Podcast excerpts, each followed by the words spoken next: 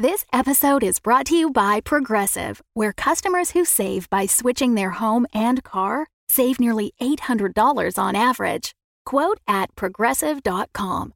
Progressive Casualty Insurance Company and Affiliates. National average 12 month savings of $793 by new customers surveyed who saved with Progressive between June 2021 and May 2022. Potential savings will vary. Affordable housing doesn't seem as there as it used to be. Almost every three family house that you would it would be an apartment is now a condominium with rates that far exceed anything that any Boston resident can afford generally. Um, especially if you've been here your whole life, you're like, oh wait, how? On my grandmother's street alone, my grandmother has lived in Dorchester. Technically, it used to be Roxbury. They changed her zip code. Um, she's lived there for over 20 years, and at the top of the street was this gorgeous three-family house.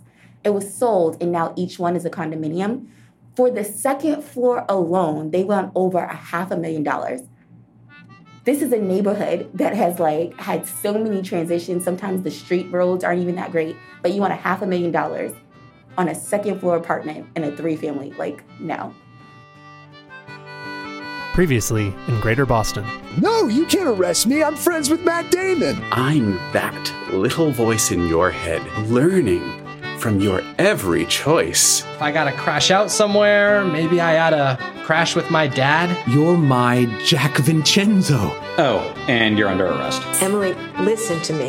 This is all. Take her away! And how are you faring, Mr. Stamatis? Oh, you thought this would be so easy, didn't you?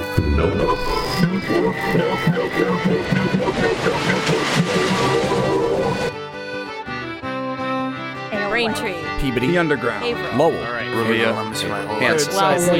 Boston. Uh, Jamaica. Guys, food truck.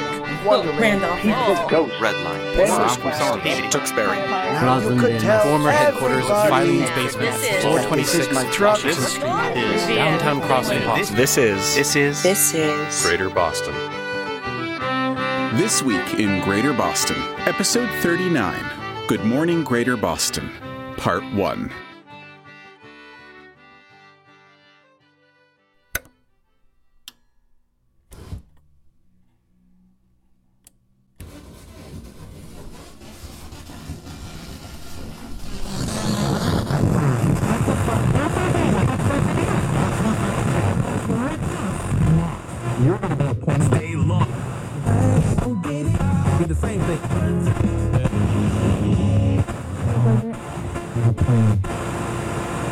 Another day begins. After all this time, the first words out of Leon's mouth were a rote recitation of the obvious. Typical. He never was a creative man, even when he was still alive. As the sun inevitably casts its rays down over entwined cities, some early risers are already in motion. Most remain ensconced in their beds. He pressed tediously on with his trite exposition, though he did make an appealing word choice with ensconced. That brought a modicum of color to his narration. At the terminal stations of the city of Redline, machines are activating, whirring to their facsimile of life. Facsimile of life? Sigh. Such a cliche, and he very well knew it. What would he toss in next? Simulacrum? Verisimilitude? How pompous did he intend to get with this exercise? April 14, 5:30 a.m. Start engines. Finally, something worth listening to. These machines have a busy day ahead of them, as they do every day. They have a routine they must follow, a schedule to keep. Yes, yes, the robots are just like Leon. Leon is just like a robot. Old symbolism, we get it. No, April 14, 5:45 a.m. Open doors to admit passengers. don't call me a robot. I'm not a robot. I hardly see a difference. I have feelings. I have memories. I'm a human. Ghost of a human. A human ghost. Ooh, semantics, my favorite. I don't like to be called a robot. Are you clear on the point of my efforts here? You're distracting me. I, I have work to do. Let me get back to it. By all means, tell everyone about the cheese robots and how different they are from you. They have a routine they must follow, a schedule to keep. It is programmed into them, hard written into their memory. The repository of algorithms to which they are beholden. Mm-hmm. April 14th, 6 a.m. Exit Alewife Station. Begin morning commute. April 14th, 6.01 a.m. Broadcast welcome message. Oh, oh, oh, I like this part. Good morning, Redline, and welcome, commuters. We hope that you will enjoy your passage through our glorious city. While you are here, we ask that you follow a few simple rules of good behavior. Rule number one no littering, no loitering. Infractions are punishable by fines up to $10,000 and rehabilitative contributions. Rule number two official Charlie permits are required for entry. Hippies, socialists, and subversives are strictly prohibited.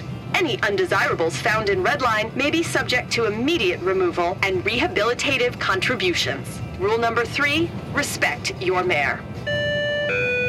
Their schedule is a shared memory that unites them up and down the city's tracks, unifying all these disparate entities into a single being, a single collective mind. April 14th, 6.15 a.m. Recall having lunch with Nica Stamatis. She ordered pad thai with crunchy chicken. We ordered pad thai with shrimp and tofu.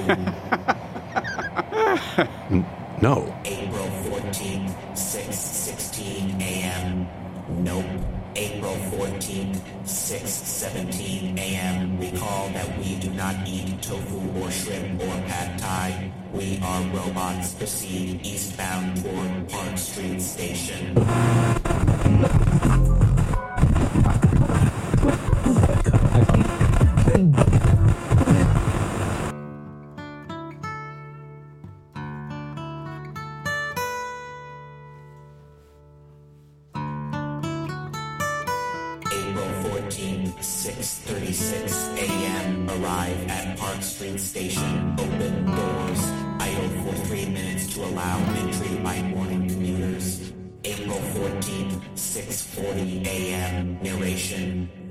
Subject, Philip West. Philip West escorts two men down the line of cages, two new residents of Redline's increasingly crowded jail. He knows just where he wants to put these two.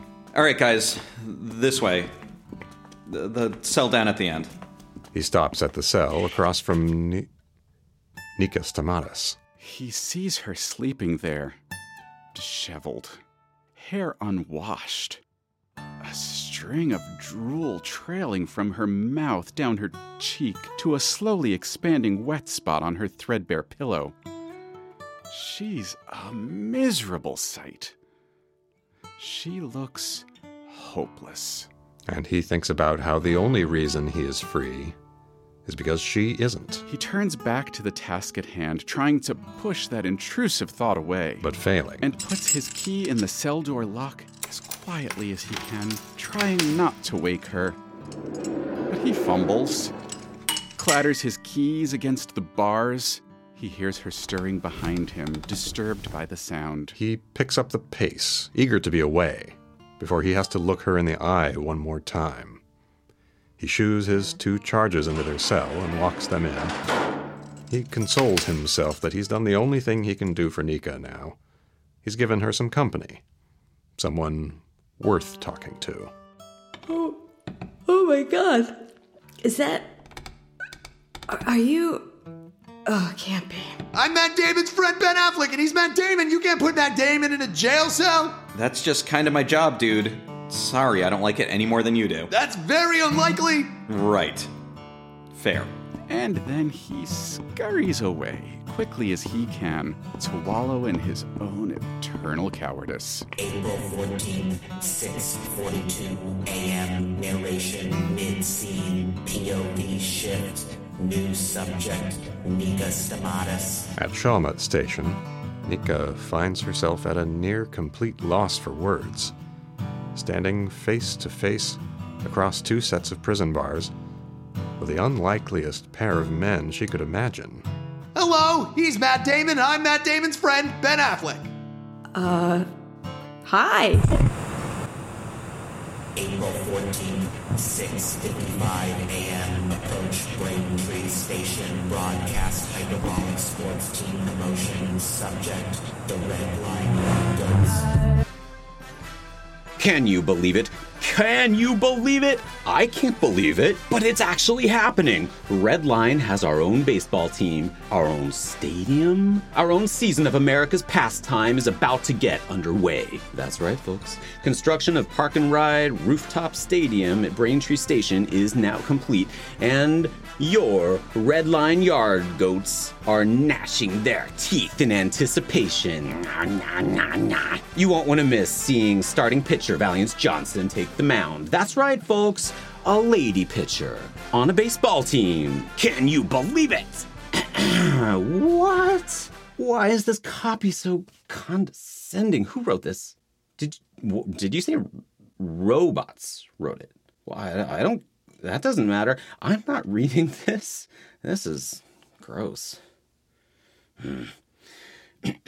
Valiance Johnson, folks. She's an amazing pitcher, and I promise you'll be thrilled to see her play. So join me, Thomas Thomas, to take in Redline's first ever home game in two weeks' time when the Yard Goats face off against the Portland Sea Dogs. I've consulted the stars and the planets, and it's looking good. It's looking like they've assured me that we're in for a truly inspiring minor league matchup.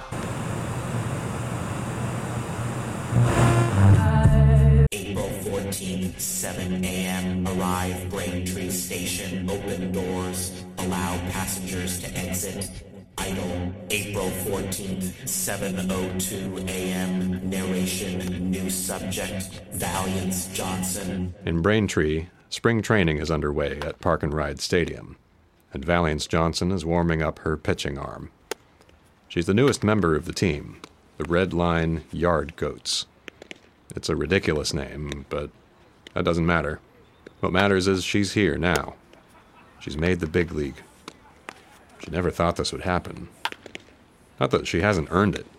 She knows she's earned it. But she never expected anyone to admit it. To admit her.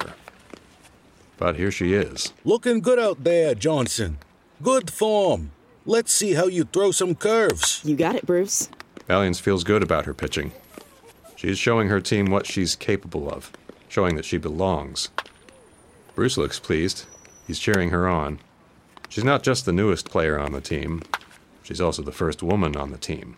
Bruce Bosley recruited her himself. She knows he's after the publicity, the controversy of inclusion, but he seems earnest, too, like he really believes in her. She thinks he does, anyway. She hopes so. She's also the first player to be recruited from Redline, the first home team player, playing for her actual home. Sort of. Redline had been her home, then it wasn't. But now, it is again. Why don't you take five? Let's talk a minute. Sure thing. What's up? Just wanted to check in with you. See how you're settling in. Oh, it's. It's good. Feels great to have the uniform on. That's excellent. And the boys, how are they treating you? Well, you know, it's fine. I see. Oh, you know, it's fine is not exactly a ringing endorsement. Are they giving you problems? Not really. A couple of the guys have been really welcoming. A couple of others have been pretty clear they don't want a girl on the team. Most are just keeping their distance. Honestly, I was prepared for worse. Well, I'm glad we're not in worst case scenario territory at least. Most of them will come around once they get a taste of how you pitch. The others, well, they'll have to have a good think about whether they want to be on this team. No, you can't kick them off for me. That'll just make it worse with the others. If it comes to that, it won't be for you. It'll be for the sake of the team as a whole. Holding pointless grudges throws off the whole works. It's on me to handle that. and make clear exactly what it is I'm handling. But we're not there yet, so don't worry about it. How's the new apartment? Not bad. It's weird living all the way over in Cambridge, but at least catching the train is easy. That bell is a hell of an alarm clock. It's just a alewife, though. Didn't that used to be housing for a lot of the transit workers? Yeah. They cleared the whole place out when they fired everyone. Real ugly scene, the whole thing. Can't say I feel good about it. And it sure ain't doing the team's image any favors. Yeah.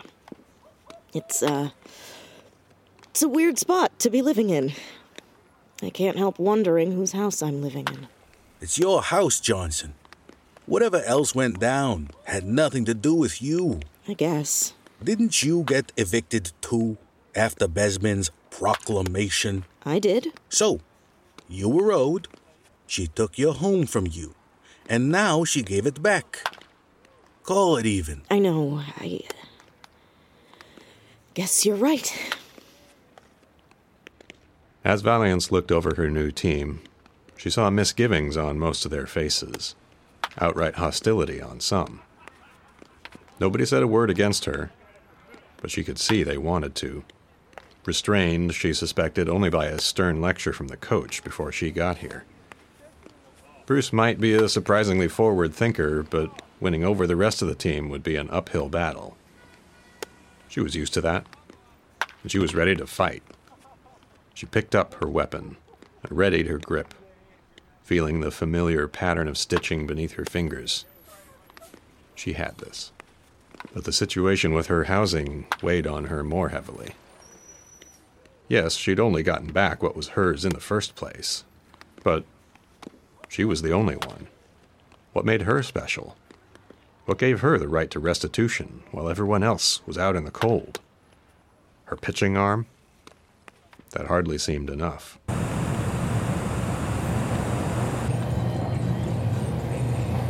April 14th, 7.25 a.m. Depart Davis Square Station. April 14th, 7.30 a.m. Arrive at Porter Square Station. April 14th, 8.10 a.m. Narration. New subject. Uriah Connolly. In Red Line, South Station, Uriah Connolly is already at work. A brand new Pizza Ghost franchise that'll open its doors for the first time on Monday morning. Uriah is filled with pride in finally owning his own business after half a lifetime of assistant manager positions across half a dozen restaurant chains. Today, he has one last staffing decision to make. Of course, the obligatory awkward voicemail from Uriah Connolly. He rather dreaded making phone calls by this point. Always calling to evict people, or tell them their brother was dead, or some such. At least he's calling with better news this time a job offer. Hello, this is my voicemail. Uh, Vincenzo. This is Vincenzo's voicemail. And I'm Vincenzo. I guess you probably already knew that. Anyway, hi. So, uh, leave a message and stuff, and that way I can call you back. Okay? Cool. This is a message for Vincenzo Wellington. My name is Uriah Connolly, and I manage the Pizza Ghost family style restaurant franchise located on the dining level at South Station in Red Line. You recently submitted an employment application to our establishment for the position of Pizza Geist. I am calling to extend an offer of employment within this role to you. April 14, 6.15 a.m. Narration. New subject. Jack Vincenzo Wellington. In Red Line, Vincenzo Wellington awakens in the abandoned Filene's basement where he's been staying with his estranged father. Today he wakes to good news. He once again has a job. Oh, awesome! To be clear, Pizza Geist is the approved terminology for a pizza delivery boy within the Pizza Ghost corporate family. You may be wondering why this position is not called Pizza Ghost, like the name of the restaurant, and instead uses a nearly identical but slightly more German term for the same thing? I regret to say that I do not know the answer to this question, but using this term is a requirement of franchise guidelines. Vincenzo is excited by the prospect of being a ghost, of possessing momentary access to the lives of strangers while leaving no sign of his passing, save for a hot, delicious pizza waiting on the table. He needs to hone his lock-picking skills, but he's already spent the last three hours watching tutorials on YouTube, practicing on every lock in his father's home. If you accept this position, I will expect you to arrive for your first shift at 9:50 a.m., 10 minutes before we open our doors to our first patrons of the day. It is your responsibility to open the doors to customers. You will not be provided a key. Uh-oh, I'd better practice more. You will be provided a car as needed. But as we expect most of our customers to be Redline residents, you will primarily use the train network to deliver the pizzas. Pizza Ghost maintains a strict dress code, requiring that all employees dress entirely in white, including belt, shoes, gloves, lockpick case, and top hat. You are responsible for acquiring and maintaining appropriate wardrobe. Personally, sewing your work clothes by hand is strongly encouraged, but not strictly required. Well, that's good because I'm not good at sewing at all.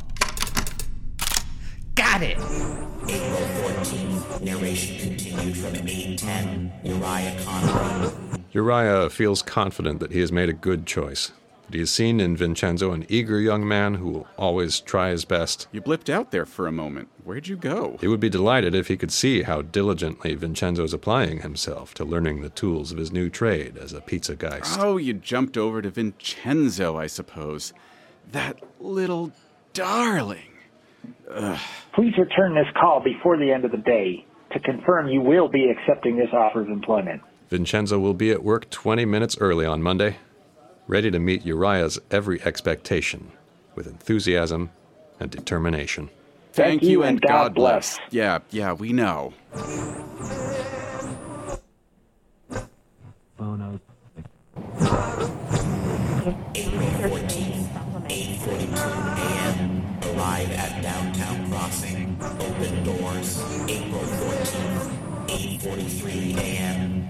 Schedule. Schedule adjustment. Stand by at Downtown Crossing for two minutes. April 14th, 8.48 a.m. Narration. New subject. Brian Brown. Introduce new character.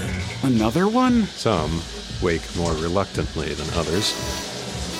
Brian Brown wakes in his Northeastern University dorm room with a hangover, a headache, and regrets. Hmm. After hitting snooze three times, he now has exactly 12 minutes to shower, dress, and get to class. God damn it. Why on earth do we care about this person? Hey, Frankie! I need to get in there! Hold on, dude, I'm almost done. Are we meant to remember this Frankie character too? Everyone is worth remembering. He seems boring. Come on, come on, come on. Look, we'd all like to move things along here, Brian. All yours, man. Oh, hey, what happened to you last night? I, I thought we'd see you at Phi Alpha Tau. Nah, I stayed in. Studying. You know. Despite his hangover, he's not even lying. He spent his night with a microeconomics textbook and a bottle of tequila. He has an exam today. He desperately wants to pass it. He needs the win. Wins have been rare these past few years. He will arrive to class only four minutes late, the best he's done all semester. He will not pass his exam. He'll miss by the thinnest of margins, with a grade of 59.5, thanks to partial credit on an essay question. He will come so close, yet still fall short. How do you think Boston has changed in the past two years? Am I allowed to mention the coronavirus? Within the last two years, everything is technology. Do you think that's a good thing? Good because it kind of forced everyone to switch to everything online. Bad because we're not having in person interaction when we should. I've seen so many more Teslas on the road, which I don't like. I don't know. Teslas are great cars in their own way, but that's something I do see. Yeah. Um, and I've seen a lot fewer interesting, more diverse restaurants and a lot more just like big box chain. In Randolph, um, it has become more diverse and they are incorporating things that accommodate to a lot of more than just one race or one culture.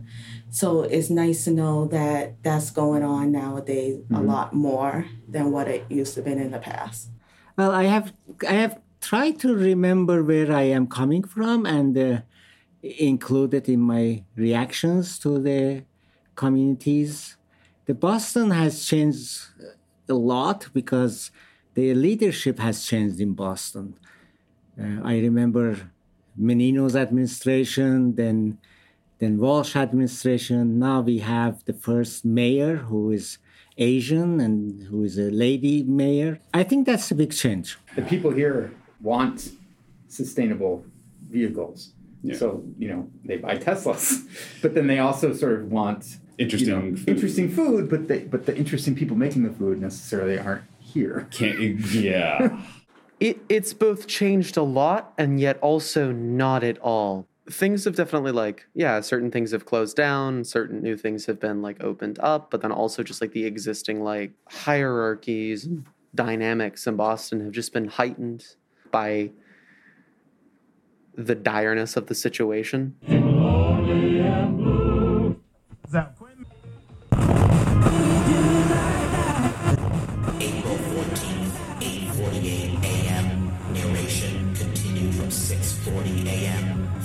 West.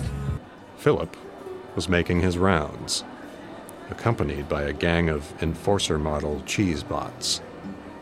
This was procedure now. His partners had to accompany him whenever he walked his beat. Ernesto, hurry, I hear the train. Yes, yes. I'm here. As a result, he was actually getting better at his job, catching more criminals and ne'er do wells. They kept him honest, on the straight and narrow. Have you got the parole pass? Yes, ready to go.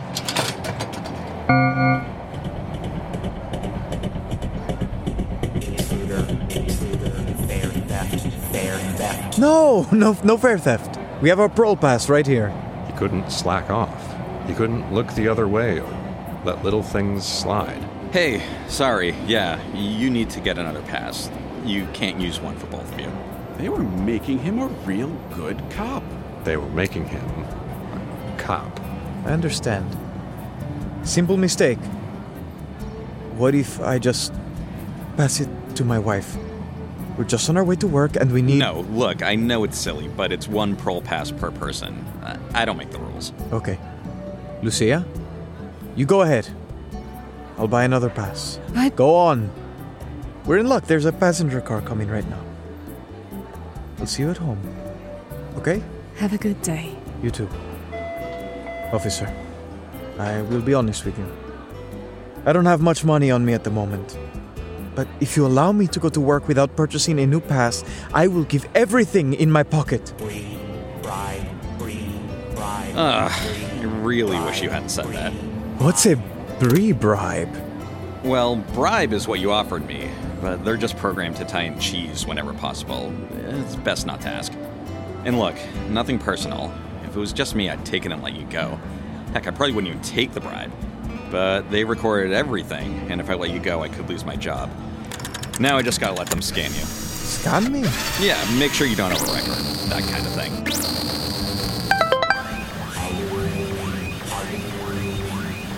What the hell is that? Ah, crap. That's our alarm when they find something. You didn't get evicted, did you? That's usually what it is. Sir, I need to get to work. Do you understand? How do you expect people who've been kicked out of the city to get to work? How does the city expect people to live like this? Well, I gotta take you in. And because you'll be arrested, you'll keep your job and pay off your debt to Redline with your service. This cannot be legal. You'd be surprised. Don't worry, we'll let your employers know. Anyways, I got a thing I gotta do, and I didn't count in time for processing a new uh, prisoner. so we should get going. As Phil escorts the new prisoner to jail, he's thinking ahead to his pressing rendezvous. With Ethan Bespin, I should think, to finally get those deeds to Wonderland signed over. It's a meeting long overdue, if he's being honest with himself. Long overdue, indeed.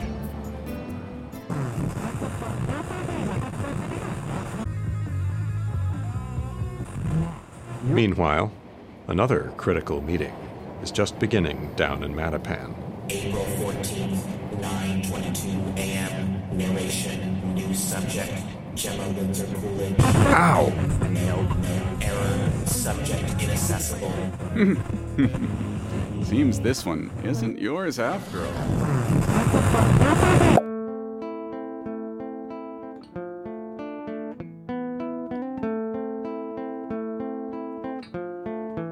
Fifteen days. Going on 16 days since I've seen Charlotte, since I've held Monty. I worry that I'll miss so much while I'm gone. He grows fast. These changes seem to come in spurts. When things go back to normal, will I feel like a stranger to him? Will he feel like a stranger to me? Will things ever return to normal? Is that even a thing I want? I don't want to get used to this. And I feel like every day brings me closer to that possibility.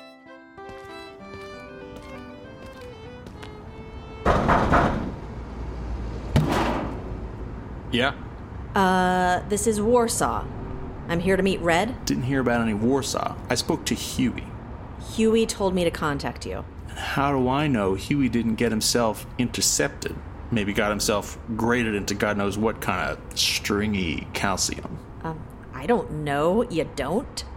I could show you some messages on my phone from him if that would help. You got a burner? Of course. So there's no way to verify that's actually Huey. Could be some contact you asked to send you some cozy messages, make it look like you're close with Huey. Look, dude, I don't have time for this. If you want to meet, let's dig in. Otherwise, I've got a city to unfuck. Don't gotta get all hostile on me. Apparently, I do. I don't trust cops. That's all. Especially after all that. I'm not a cop. Used to be. Right? I was the chair of the City Enforcement Oversight Committee. That doesn't sound like a real thing. I suppose it wasn't. But that doesn't matter now. If there's a resistance to Redline, I'm its leader. Gemma Linzer Coolidge, codenamed Warsaw. And you're Rusty, right? you remember me. Of course I do. We survived a train crash together. Well, now that all this codename talk is meaningless, come on in.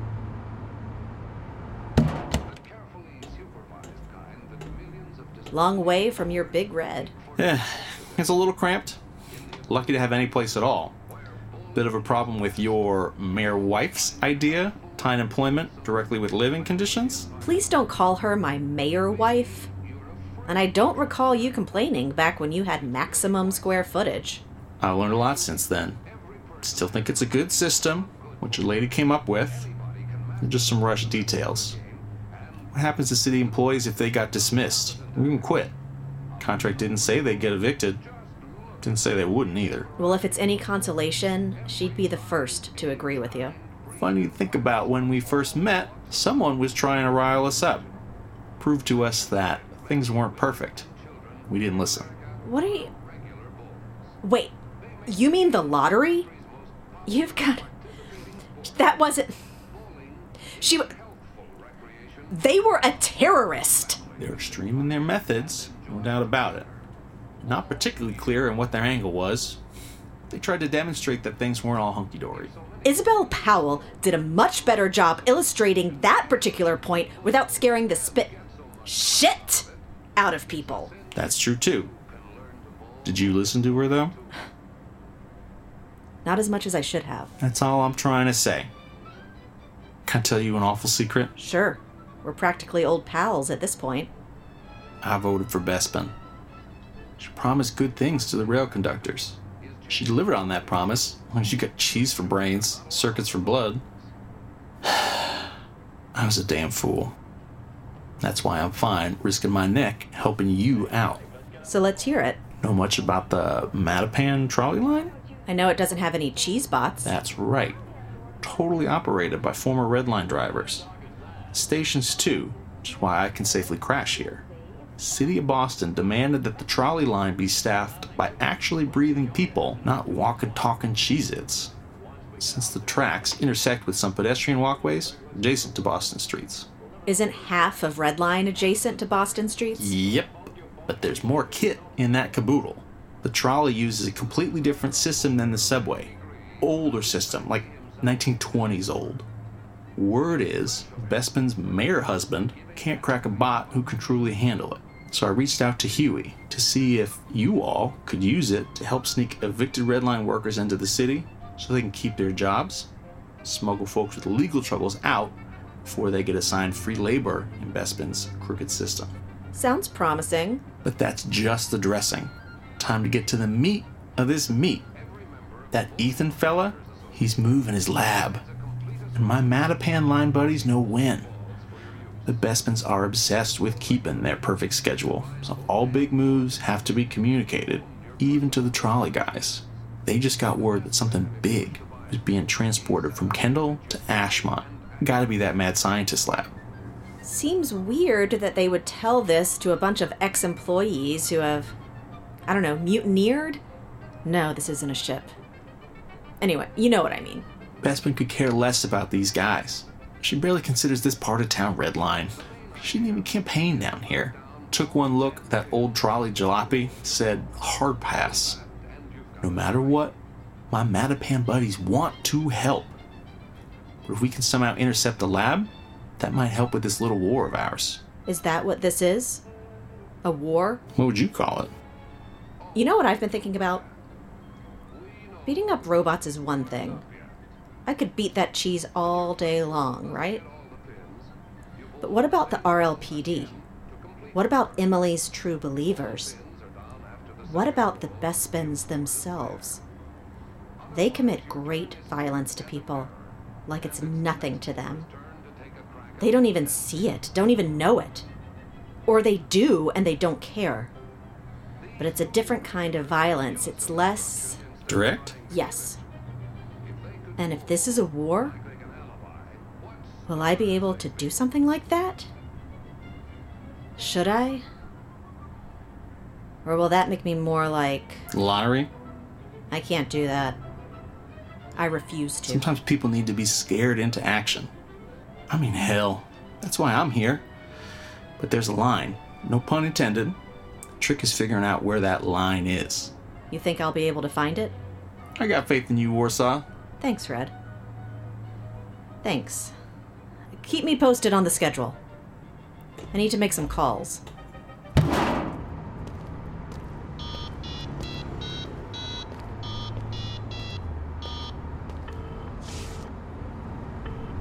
Hey, still up for helping out? Yes, I'll put in a solid word. But only if you pull one doozy of a favor for me. It's pretty perfect, actually. You get to ying an old yang.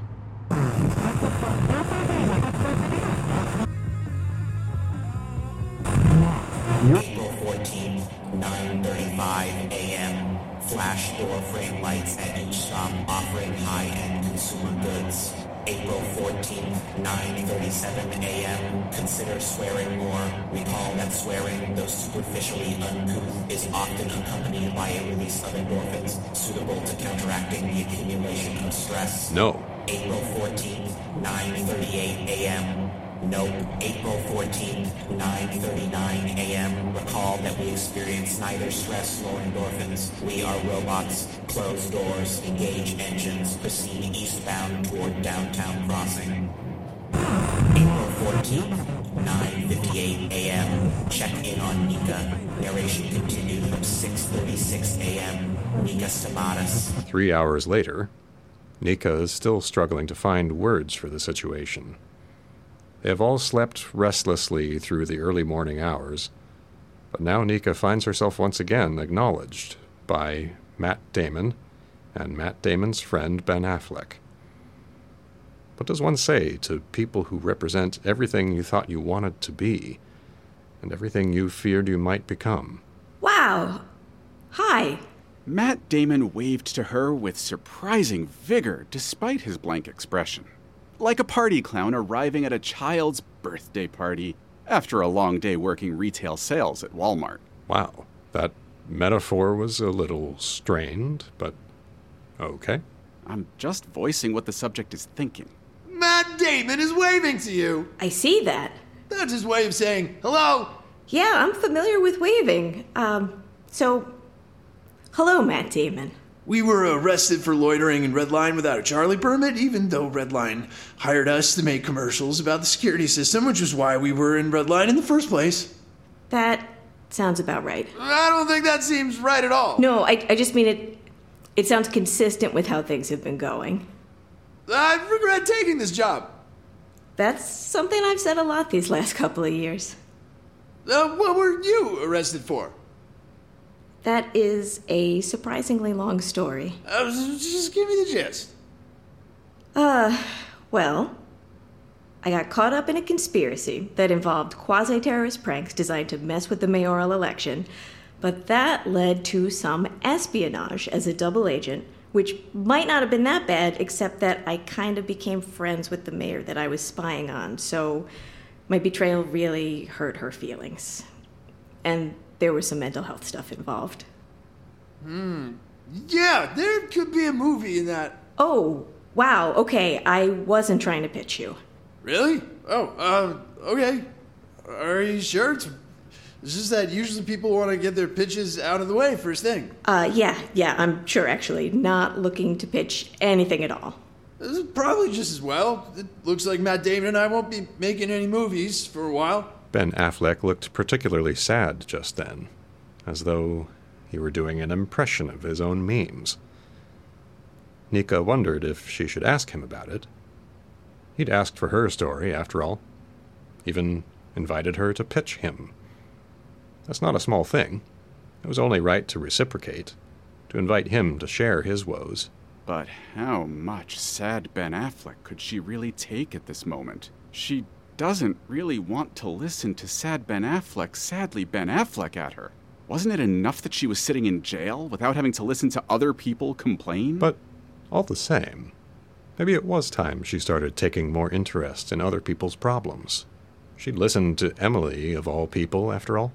Surely Ben Affleck deserved at least as much kindness as Emily. All right, I'll bite. Why no movies in your future? They're uh, offering us a plea bargain to avoid prison time on the condition that we spend the next year making PSAs for Redline. We're not really into it, but our lawyers say we should take the deal. I mean, it, it doesn't make much difference for me, I guess. I, I didn't have anything lined up anyway. I guess it, I had a good run there for a while, but after my William Henry Harrison biopic tanked, studios uh, lost interest in funding my projects. I didn't even get to finish part two. And then that, that Batman movie, I just I didn't anticipate how much. Well, it, it turns out nobody ever wanted to watch me kill Superman, and that's all people see me as now. The guy who murdered Superman, and they don't even remember that I I played Superman too. At least I played a guy who played Superman, but isn't that kind of the same thing, like a transitive rule or something? I, I don't know. Anyway, I, I had no idea people would get so mad at me. I mean, it's just a movie, right? It's but I I guess it isn't. Superman is real to a lot of people. They they can't separate me as me from from what they saw me do on screen. So no, nobody wants to look at me anymore. Maybe this whole PSA thing will be good for me. At, least it's something to do. I, I wasn't sure I'd, I'd get to work again. This could be a good start. Sad new beginning. I just feel bad that you know Matt Damon got roped into this with me. He didn't, he didn't need that job. He, he was just doing me a favor, you know. And, and now he had to drop out of this this really cool space movie he was excited about, where he, he gets stranded on Mars. They're replacing him with, with fucking Mark Wahlberg. Ugh, fuck Mark Wahlberg. Right? Fuck that guy. Fuck Mark Wahlberg. Fuck Mark Wahlberg. Right the hell out of here. oh, Matt Matt Damon, did you want to say something? Hey, hang on, Matt Damon's going to say something. Fuck Mark Wahlberg. Uh, yes. Yes. Fuck him. Oh, absolutely. Fuck Mark Wahlberg. Mark fuck his Wahlberg. Fuck fucking Mark Wahlburgers. Fuck Boogie Fuck Nights. Mark No, don't fuck Boogie Mark- Nights. I like Totally. Boogie Nights. But Wow, fuck, 100%. Fuck- whatever the fuck ball. Mark Fuck them all. Wahlberg. Fuck them Fuck all. him in not the Mark way- not the Wahlberg nice can way. go Not shit in the the nice- hat fuck- directly. Fuck Mark Wahlberg. Ah, fuck Mark happening? Wahlberg. Fuck It's that. the worst. Ah, the plant movie? Fuck the Mark plant Wahlberg. movie. Fuck Fuck Mark Mark I'm with Wahlberg. you, Matt Get Damon. the fuck off my Mark Wahlberg. That doesn't make sense. Yes, I got a little caught up. That bit on the train a few years ago was rather infectious. But I agree, actually. Fuck Mark Wahlberg.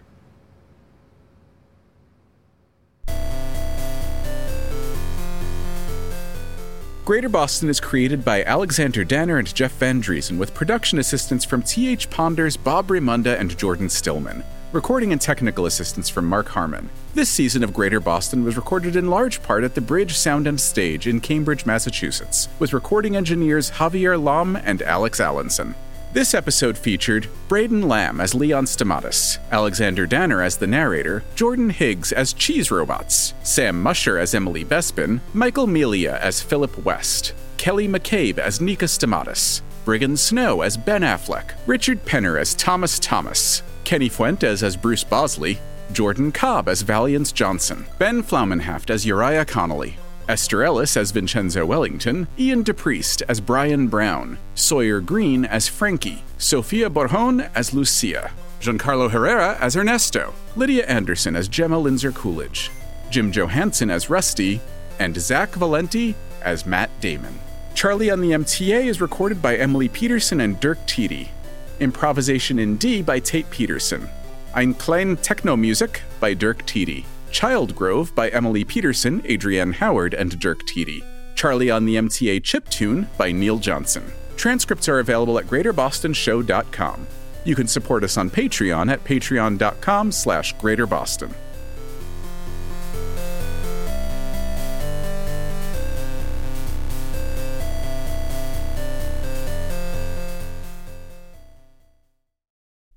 Just I feel bad. For, no, I just I, I feel bad for I'm tripping over my. There you go. And we'll see how Kelly does with that. I feel like she's going to like saying fuck Mark Wahlberg. Oh, absolutely. Fu- oh, fuck Mark Wahlberg. Fuck him. Fuck him right the fuck out of Redline. I'm so fucking sick of Mark Wahlberg. Fuck that fucking Wahlburgers to hell. Cheese bots, not cheese butts.